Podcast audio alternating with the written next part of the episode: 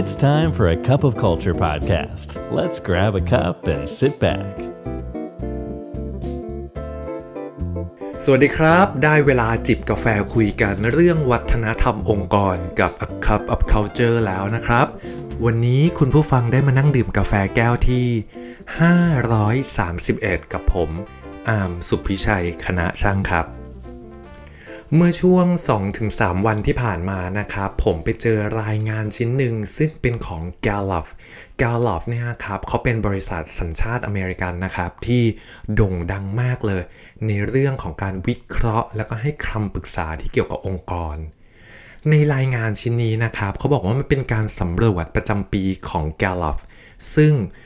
มีหัวข้อหนึ่งนะครับ ที่เขาวัดเรื่องความผูกพันของพนักงานทั่วโลกที่มีต่อองค์กรของตนเองครับ การศึกษาเนี่ยเขาไปพบว่ามีพนักงานเพียง 32%เท่านั้นเองครับ ที่ระบุว่าตนเองเนี่ยรู้สึกผูกพันและมีส่วนร่วมกับองค์กร โอ้โห ค่อนข้างน้อยเลยนะฮะเปอร์เซ็นต์ แล้วการศึกษาก็ยังพบ ระดับคะแนนที่ต่ำในอีกหลายประเด็นเลยครับ เช่น เรื่องความชัดเจนเกี่ยวกับความคาดหวังของผู้จัดการ ความเชื่อมโยงของตัวพนักงานเองกับ mission ขององค์กร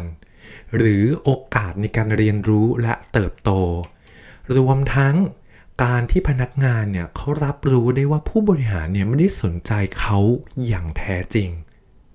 โอ้โหแค่เปิดหัวมาแค่นี้ ผมนี่อยากอ่านต่อเลยนะครับว่าเขาไปพบอะไรบ้าง ซึ่งคุณแฮร์ริสันโมนาดนะครับเขาก็ได้หยิบประเด็นนี้มาขยายความต่อ และเขียนเป็นบทความอยู่ใน fastcompany.com นะครับคุณแฮร์ริสันนะครับเขาเป็นโค้ชผู้บริหารของบริษัทที่ติดอันดับ Fortune 500 นะฮะ สิ่งที่เขาให้ข้อมูลมาก็คือ เขาบอกว่ามันเป็นเช่นนั้นแหละครับ และเขาก็ไม่ได้รู้สึกแปลกใจเลยกับผลสำรวจของ Gallup เพราะในฐานะที่เขาเป็นโค้ชอยู่เนี่ย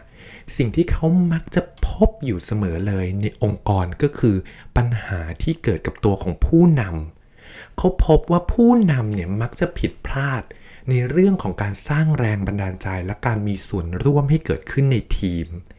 นอกจากนั้นนะครับ ผู้จัดการและผู้นำหลายคนเลยฮะ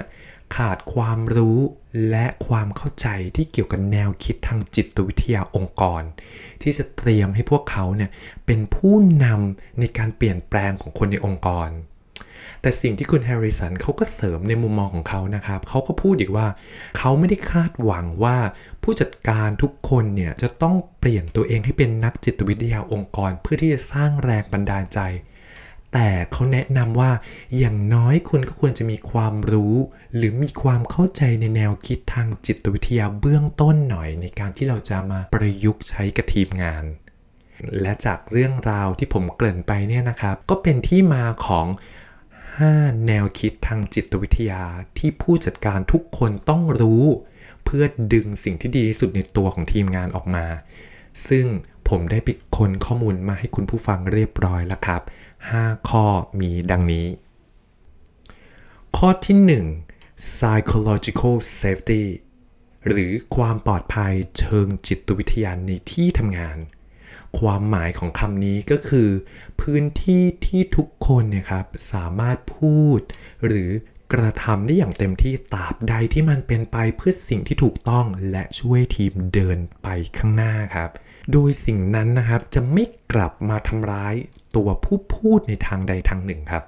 ในขณะเดียวกันผู้ฟังก็ควรเปิดใจแล้วก็วางความเชื่อใจไปก่อนว่า ผู้นั้นเนี่ยเขามีความตั้งใจที่ดีวงเล็บนะฮะ ยกเว้นแต่เพียงว่าเราจะมาพิสูจน์ได้ภายหลังว่า เขาพูดไปเพราะความประสงค์ร้ายครับ ต้องบอกว่าคำว่า psychological safety เนี่ยฮะหลายคนก็เข้าใจผิดนะครับ ไปเข้าใจว่าผู้จัดการหรือผู้นำเนี่ย ไม่ควรสร้างความรู้สึกไม่ดีกับทีมงาน ควรที่จะหลีกเลี่ยงบทสนทนาที่อึดอัด หรือไม่ควรจะทำอะไรให้พนักงานรู้สึกไม่พอใจ แต่ในความเป็นจริงแล้วคำว่า psychological safety เขากลับส่งเสริมเรื่องความขัดแย้งที่สร้างสรรค์ครับ แล้วก็ส่งเสริมความเห็นแย้งที่อยู่บนฐานของความเคารพซึ่งกันและกันมากกว่าอีกต่างหาก ข้อที่ 2 growth mindset หรือกรอบความคิดแบบเติบโตครับคำว่า growth mindset นะฮะค่อนข้างเป็นเป็นคำที่ผมชอบนะครับ และโดยส่วนตัวแล้วผมเชื่อเรื่องนี้มาก ๆ เลย ความหมายของคำนี้นะครับ มันคือความเชื่อที่ว่าความสามารถและความฉลาดของคนคนหนึ่ง สามารถปรับเปลี่ยน ปรับปรุงเปลี่ยนแปลงได้ตลอดเวลา ผ่านการเรียนรู้ ผ่านความพยายาม และการเปิดรับโอกาสใหม่ ๆ ที่ท้าทายครับ ซึ่งการศึกษาวิจัยชิ้นนี้นะครับดำเนินโดยนักจิตวิทยาชื่อดังเลยฮะ คุณแคโรลเดเวกแห่งมหาวิทยาลัยสแตนฟอร์ดเขาพบว่าบุคคลที่มีกรอบความคิดแบบเติบโตเนี่ย จะประสบความสำเร็จในระดับที่สูงกว่าผู้ที่มีกรอบความคิดแบบตายตัว หรือ fixed mindset ครับ fixed mindset เนี่ยก็คือกลุ่มคนที่เชื่อว่าความสามารถเนี่ยเป็นลักษณะเฉพาะบุคคลครับ ซึ่งติดตัวมาตั้งแต่กำเนิด ก็คือเป็นมาแบบไหนก็เป็นไปแบบนั้นแหละฮะ เปลี่ยนแปลงหรือแก้ไขให้ดีขึ้นไม่ได้หากคุณผู้ฟังยังจำได้นะครับ ใน EP ที่ 82 เนี่ย เราเคยหยิบเรื่องนี้มาพูดครั้งหนึ่ง ในชื่อตอนที่ว่า ฝ่าวิกฤต Microsoft ด้วย growth mindset ครับ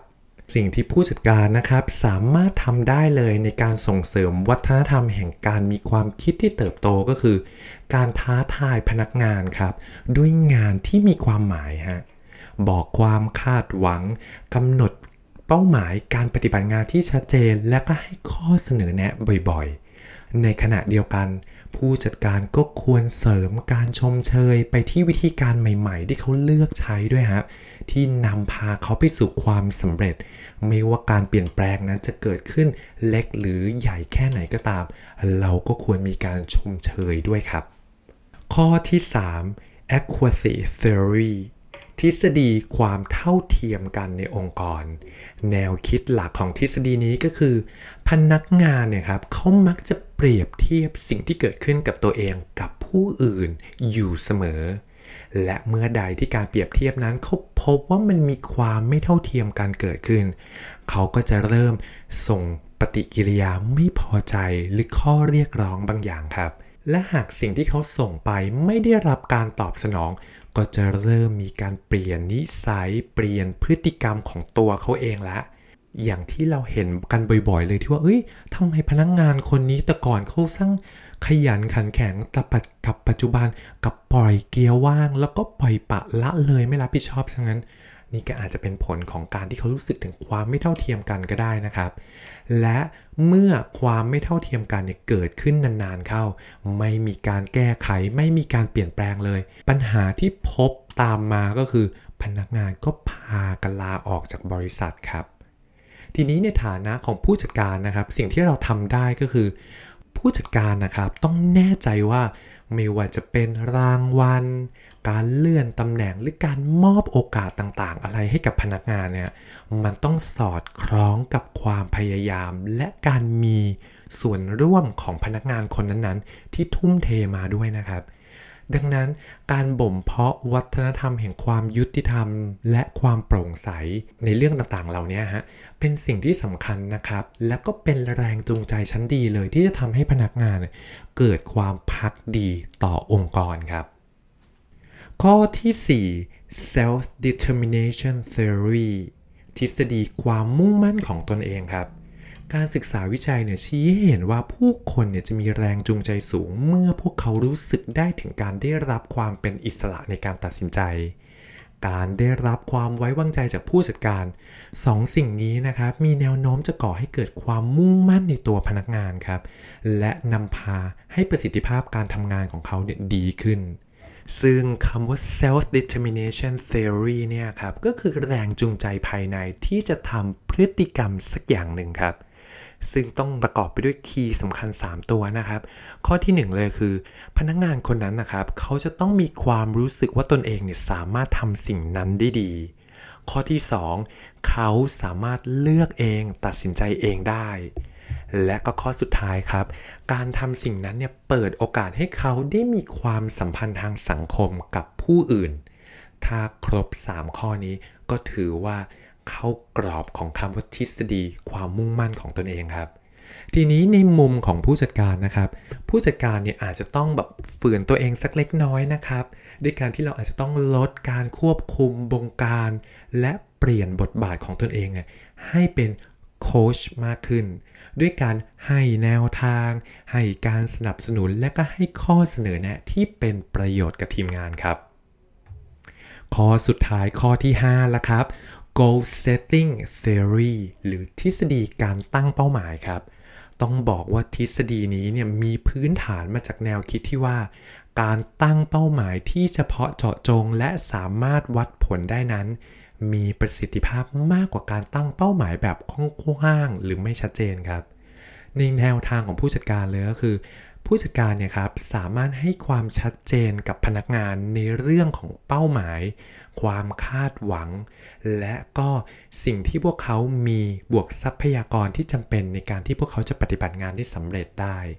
โดยก็ควรที่จะต้องมีข้อตกลงร่วมกันนะครับ ว่าความสำเร็จที่จะเกิดขึ้นในงานนี้เนี่ยหน้าตามันเป็นอย่างไร วัดผลอย่างไร และก็มวลและก็มีกระบวนการติดตามความคืบหน้าอย่างไร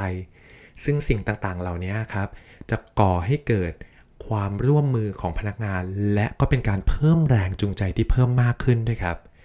ก็ครบถ้วนไปแล้วนะครับกับทั้ง 5 ข้อที่เป็นจิตวิทยาเบื้องต้นที่จะสามารถสร้างแรงบันดาลใจ ให้เกิดขึ้นกับพนักงานได้ ผมขอทวนสั้นๆอีกนิดนึงนะครับ ว่า 5 ข้อนี้มีอะไรบ้างนะครับ ข้อที่ 1 psychological safety ครับ หรือความปลอดภัยเชิงจิตวิทยาในที่ทำงาน ข้อที่ 2 growth mindset กรอบความคิดแบบเติบโต ข้อที่ 3 equality theory หรือทฤษฎีความเท่าเทียมกันในองค์กร ข้อที่ 4 ครับ self determination theory หรือทฤษฎีความมุ่งมั่นของตนเอง และก็ข้อสุดท้ายล่าสุดเมื่อกี้เลย goal setting theory ทฤษฎีการตั้งเป้าหมายครับ ก็โอ้โห อิ่มแน่นกันไปทั้ง 5 ข้อเลยนะครับ คุยไปคุยมากาแฟหมดแก้วแล้วครับ อย่าลืมนะครับว่าไม่ว่าเราจะตั้งใจหรือไม่ก็ตามวัฒนธรรมยังไงก็จะเกิดขึ้นอยู่ดีครับทำไมเราไม่มาสร้างวัฒนธรรมองค์กรในแบบที่เราอยากเห็นกันล่ะครับสำหรับวันนี้ สวัสดีครับ And that's today's Cup of Culture. See you again next time.